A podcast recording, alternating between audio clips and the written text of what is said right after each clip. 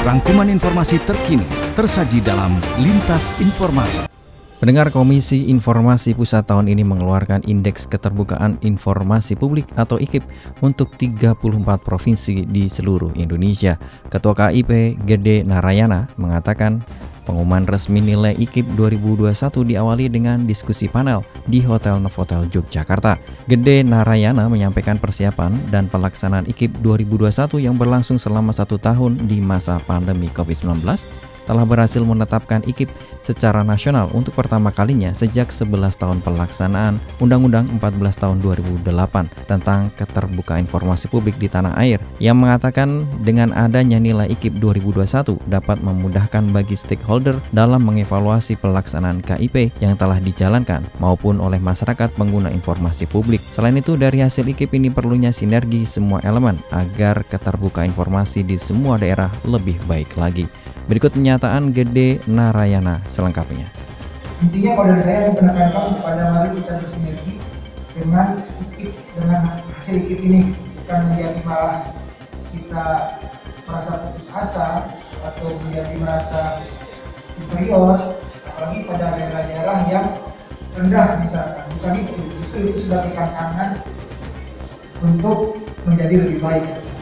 Itulah dibutuhkan sinergi komisi informasi ada di provinsi artinya sinergi itu yang disangkakan bukan hanya dengan komisi informasi provinsi saja atau komisi informasi saja. Tapi kan dalam itu ini kan ada unsur pelaku usaha kan ya, terus ada akademisi juga ada tokoh-tokoh masyarakat lalu juga ada badan publik.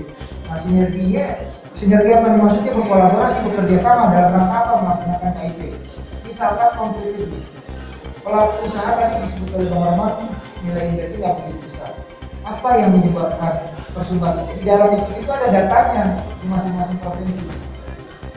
Pelaku usaha memberikan nilai sini karena ada datanya. Kan yang saya tahu gitu ya kalau lain itulah titik-titik betul-betul yang itulah yang harus di apa namanya dikomunikasikan dikomunikasikan penyebabnya apa tidak berandai-andai saya ada data ini kan data angka.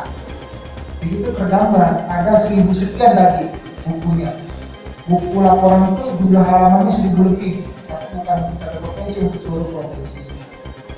Dan juga ada resum dari situ baru kelihatan apa yang harus dikerjasamakan. Tadi jangan bilang apa yang harus dikerjasamakan? Tapi pada pokoknya keterbukaan informasi publik.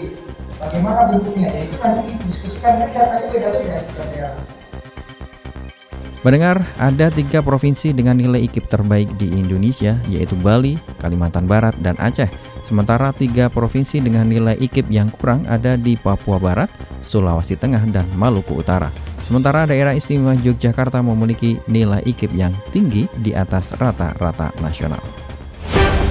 Demikian tadi Lintas Informasi, aktual, objektif, dan terpercaya.